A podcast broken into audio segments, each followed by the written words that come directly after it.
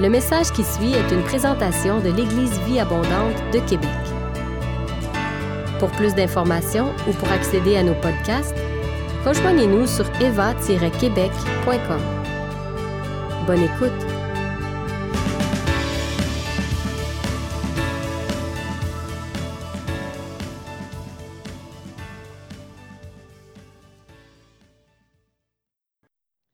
Merci Nelly pour cette superbe lecture concernant le périple des mages vers l'enfant Jésus.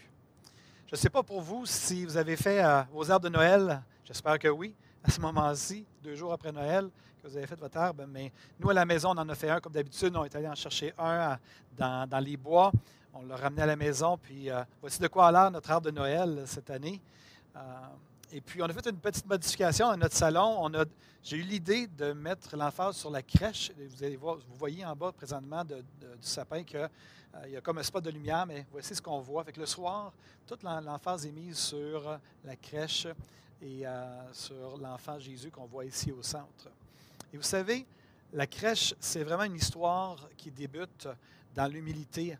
En fait, l'histoire de Jésus à la crèche, c'est une histoire qui commence dans l'humilité pour ensuite se terminer en histoire de gloire. Et je ne sais pas si vous avez déjà remarqué, mais toute l'histoire de l'incarnation est entourée et transpire l'humilité. On voit entre autres Marie et Joseph, une mère et un père des plus humbles. On voit des mages qui viennent se prosterner devant un enfant, ce qui prend beaucoup d'humilité quand même en tant qu'adulte, de venir te prosterner devant un enfant pour l'adorer et offrir tes trésors. On voit aussi Jésus lui-même qui s'était incarné dans un homme. On voit encore une fois une question d'humilité. Donc, Jésus est entré dans ce monde avec humilité pour ensuite en ressortir couronné de gloire. Il nous a laissé un modèle à suivre, à nous aussi. Dans Philippiens 2, chapitre 5 à 11, ça nous dit ceci. « Ayez en vous les sentiments. » Et quand ça parle des sentiments, ça parle de l'idée de disposition, de pensée. « Ayez en vous les sentiments, les dispositions, les pensées qui étaient en Jésus-Christ, lequel, existant en forme de Dieu, n'a point regardé comme une proie à arracher d'être égal avec Dieu. Mais Jésus s'est dépouillé lui-même en prenant une forme de serviteur, en devenant semblable aux hommes.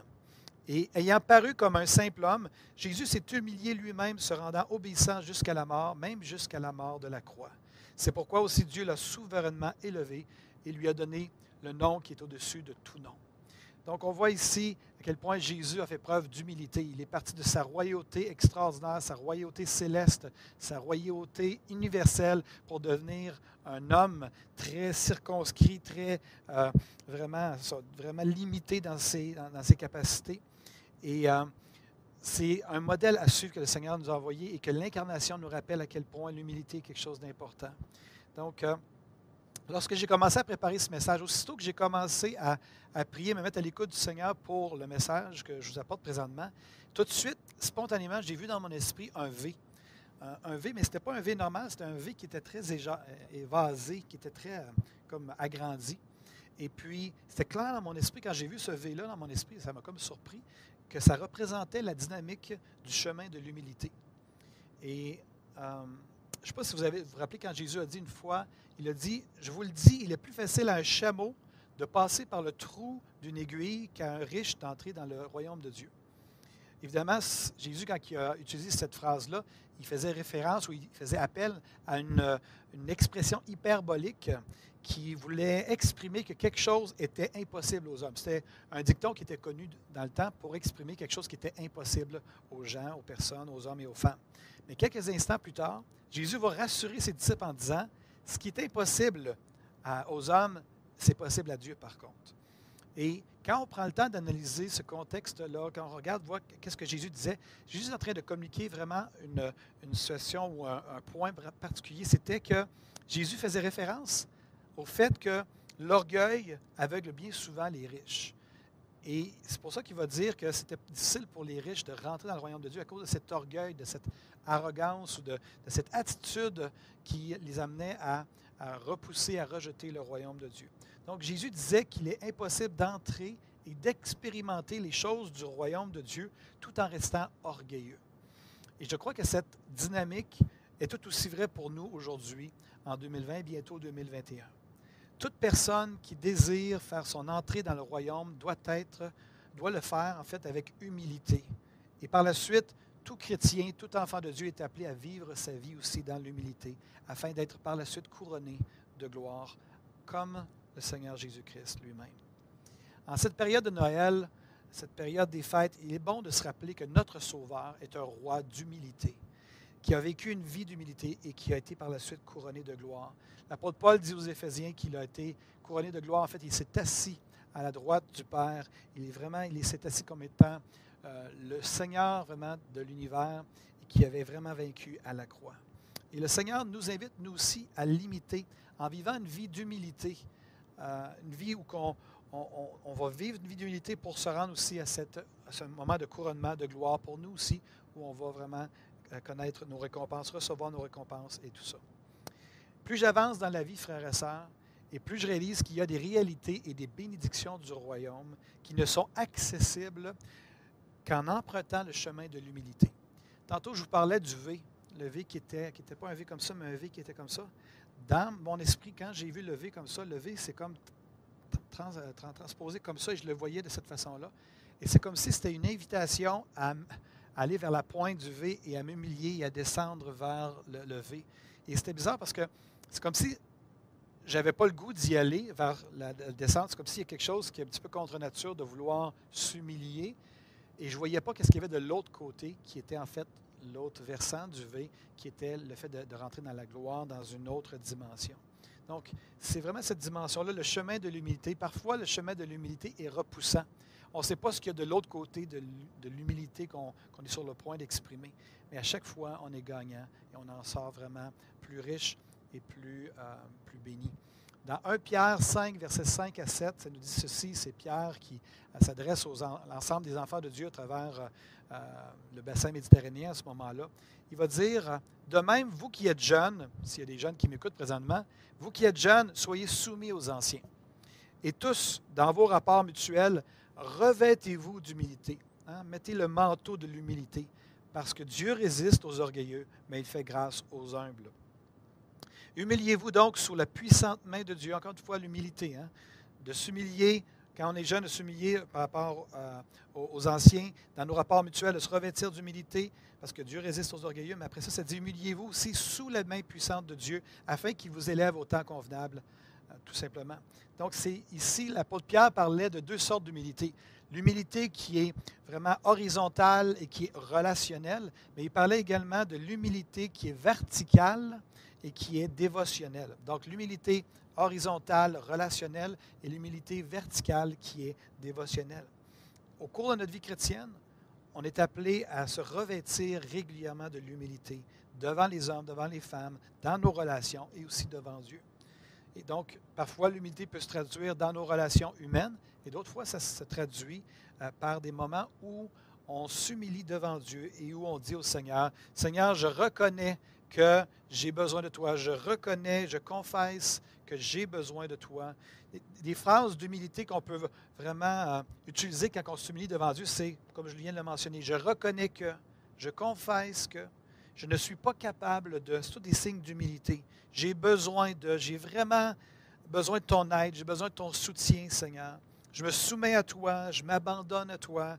Je ne comprends peut-être pas ce que je vis, mais je choisis de te faire confiance. C'est toutes des marques, des phrases d'humilité. Non pas ce que je veux, mais ce que tu veux. Encore une fois, une phrase qui exprime bien l'humilité. Quand cette période de Noël, on peut se trouver un moment pour se mettre à genoux et s'humilier devant notre Dieu, afin d'accéder à ces grâces divines destinées aux humbles. L'apôtre Pierre disait que Dieu résiste aux orgueilleux, mais il fait grâce aux humbles. Il y a des grâces divines qui sont destinées aux humbles, mais que l'orgueilleux n'aura pas accès, l'orgueilleuse n'aura pas accès à ces bénédictions-là. Donc, j'aimerais vraiment vous encourager, et je vous lance un défi, mes frères et mes sœurs, en cette période de Noël, cette période des fêtes. Et alors que la nouvelle année 2021 pointe son nez à l'horizon, j'aimerais vraiment vous mettre au défi de faire ceci, de vous agenouiller devant le Seigneur à nouveau. Et quand je parle de vous agenouiller, je parle de vous mettre à genoux, de plier les genoux, de mettre les genoux au sol et de vraiment vous humilier devant le Seigneur. Je crois vraiment que ça doit faire partie de notre dévotion, de notre vie de dévotion en tant que disciple de Jésus-Christ, qu'on doit régulièrement mettre nos genoux sur le sol et reconnaître et juste exprimer par notre corps notre humilité devant notre Seigneur, devant notre Roi, devant celui qu'on appelle Majesté à l'occasion. Nous devons dire, Majesté, je me courbe devant toi. Donc, que tu sois un enfant, un jeune enfant qui m'écoute présentement, je t'encourage pendant le temps de Noël, à un moment donné, d'aller à côté de ton lit, de t'agenouiller, puis de juste prier le Seigneur et de t'humilier devant lui. Pour les adolescents aussi, c'est important de vivre ces moments-là. Ça fait partie de la vie d'un disciple, des moments où on s'agenouille devant le Seigneur. Les jeunes adultes, les seniors, vie abondante. Même si ça fait, peut-être ça fait 10 ans, 15 ans, 20 ans, peut-être vous dites j'ai mal aux genoux, mais raison de plus de le faire. Juste de s'agenouiller devant le Seigneur et de l'honorer, de lui offrir notre dévotion, d'offrir notre soumission, notre adoration au Seigneur. Vous savez, les musulmans pratiquants s'agenouillent plusieurs fois par jour. Et ce n'est pas juste les musulmans qui s'agenouillent devant leur Dieu, mais même les chrétiens aussi, depuis des millénaires maintenant, s'agenouillent devant leur Dieu. Et je vous encourage à faire la même chose. Il y a entre autres l'exemple de Daniel, dans chapitre 6, verset 10, qui dit « Lorsque Daniel sut que le décret était signé, il monta chez lui dans la chambre à l'étage, dont les fenêtres étaient ouvertes dans la direction de Jérusalem. 3 fois par jour, Daniel se mettait à genoux. Il priait et louait son Dieu, comme il le faisait auparavant. » La dernière phrase nous dit que 3 fois par jour, il se mettait à genoux. Et ça dit « comme il le faisait auparavant », ça veut dire que c'était son habitude, que 3 fois par jour, matin, midi et soir, je peux imaginer du moins que c'était matin, midi et soir, il se mettait à genoux et il offrait son adoration, ses prières, alors qu'il était à genoux devant le Seigneur.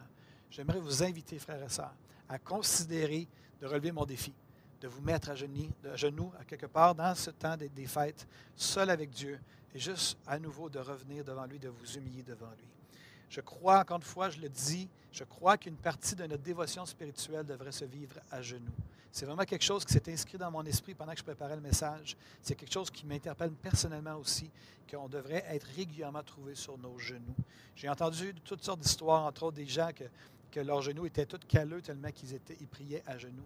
Et je crois qu'on est loin de ça aujourd'hui, mais je crois qu'il y a un rappel quand même qu'à l'occasion, c'est bon de pouvoir se mettre à genoux devant le Seigneur et de pouvoir se prosterner devant lui et dire « Seigneur, tu es mon roi, tu es mon Seigneur, tu es mon maître. » Dans Matthieu 2, 11, par rapport aux mages que Nelly nous a lus, les mages entrèrent dans la maison et virent le petit enfant avec Marie, sa mère, se prosternèrent et l'adorèrent. Ils ouvrirent ensuite leur trésor, lui offrirent en présent de l'or, de l'encens et de la myrrhe. Donc, je vous lance le défi de trouver un moment pour vous agenouiller devant le Seigneur pendant cette période de Noël. Alors que vous serez prosternés, vous n'avez peut-être pas des trésors à offrir au Seigneur, mais offrez le trésor de votre cœur, le trésor de votre adoration, de votre admiration, de votre louange. Offrez-lui vraiment ce qui vient dans votre cœur à ce moment-là. Je rends grâce à Dieu encore une fois pour le modèle d'humilité qu'a été Jésus. Et cette période de Noël nous rappelle, et l'incarnation nous rappelle, que notre roi est un roi d'humilité, qu'on est appelé à marcher à sa suite et suivre son exemple. Et je tiens à nous rappeler que même notre Seigneur Jésus s'est humilié aussi, il s'est agenouillé. Ça nous dit, entre autres, dans le jardin de Gethsémané, qu'il s'est déplacé à un jet de pierre de ses disciples, il s'est agenouillé, puis il a commencé à prier son Père. Et le disciple n'est pas plus que le maître, mais tout disciple accompli sera comme son maître. Et je vous encourage à vraiment le faire pendant ce temps des fêtes. Maintenant, on aimerait transiter et s'en aller vers un autre segment de notre matinée ensemble. Et on aimerait pouvoir, dans quelques instants, entendre un chant. Mais laissez-moi juste vous mettre le contexte de ce chant-là. Parlant de s'agenouiller, je ne sais pas si vous saviez, mais il y avait une tradition au Québec qui impliquait le fait de se mettre à genoux pour recevoir la bénédiction lors du jour de l'an, le 1er janvier de chaque année. On défonçait l'année. Ici au Québec, les aînés, particulièrement les enfants aînés, allaient chez leur père, chez leurs parents et chez leur père, puis demandaient la bénédiction au père qui leur offrait une bénédiction spirituelle à toute la famille. Puis j'aimerais juste vous lire courtement 2 choses que j'ai trouvées sur Internet qui relatent cette tradition québécoise où les familles, les enfants allaient chez leurs parents pour avoir la bénédiction. Et c'était vraiment quelque chose qui était précieux et important pour nous dans notre culture. J'entends souvent parler des Africains qui aiment, dans leur culture, défoncer l'année dans la prière. Et vraiment, à minuit, là, d'être trouvé dans la prière d'une année à l'autre. Mais au Québec, sachez qu'il y avait une tradition où justement, les enfants allaient voir leurs parents pour être bénis et commencer l'année de cette façon-là. Donc, laissez-moi vous lire, entre autres, ce qui était trouvé dans un journal de l'Estrie qui dit, c'est quelqu'un qui se rappelle de quoi ça avait l'air, cette bénédiction paternelle annuelle le jour de l'an. Il va écrire ceci. Je me souviens très bien d'une visite de notre famille le matin du 1er janvier chez nos grands-parents Langlois, demeurant alors au 88 de la rue Saint-Jacques. En ce jour mémorable, mon père allait demander à son père de le bénir ainsi que sa famille, incluant sa femme.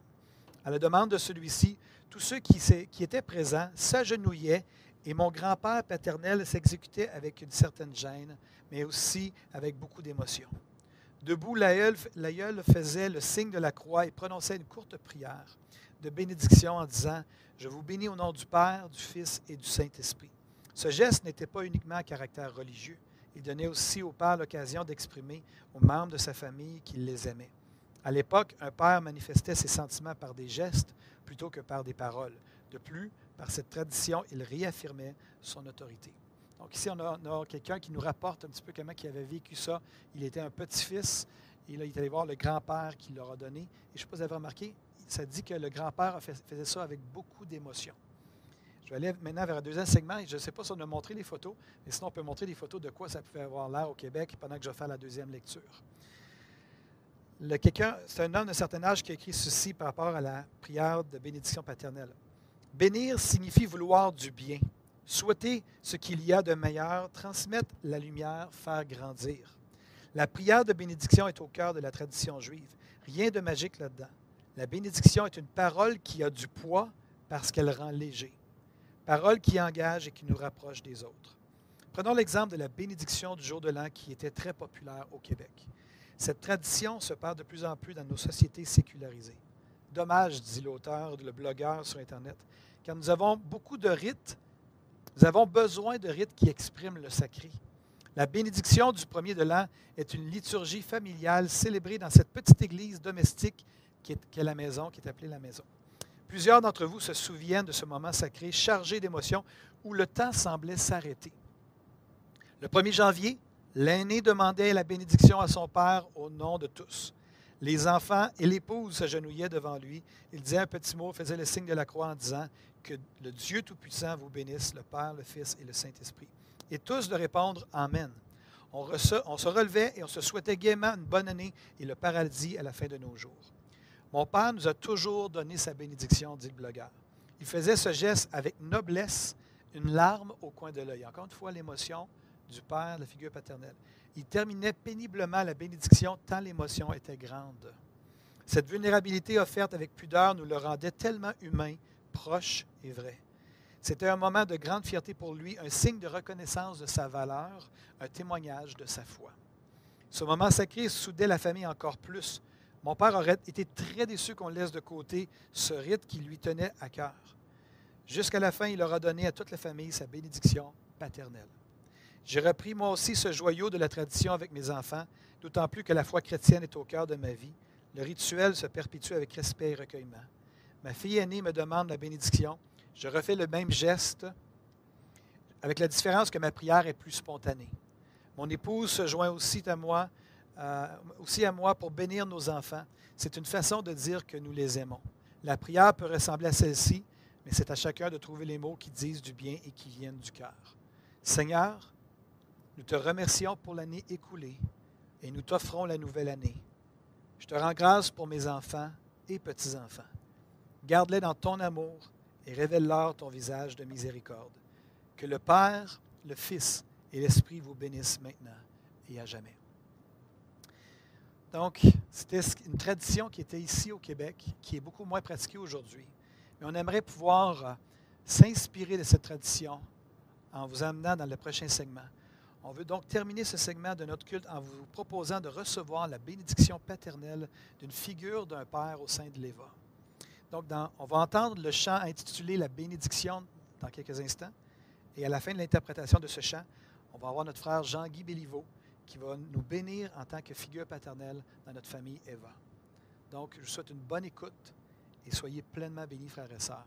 Et aussi, bonne année dans quelques jours et on se revoit en 2021.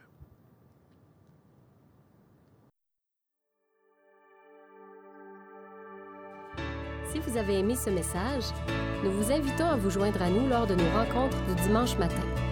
Vous trouverez l'horaire et l'emplacement de nos réunions sur notre site Internet eva-quebec.com. N'hésitez pas à communiquer avec nous et que Dieu vous bénisse.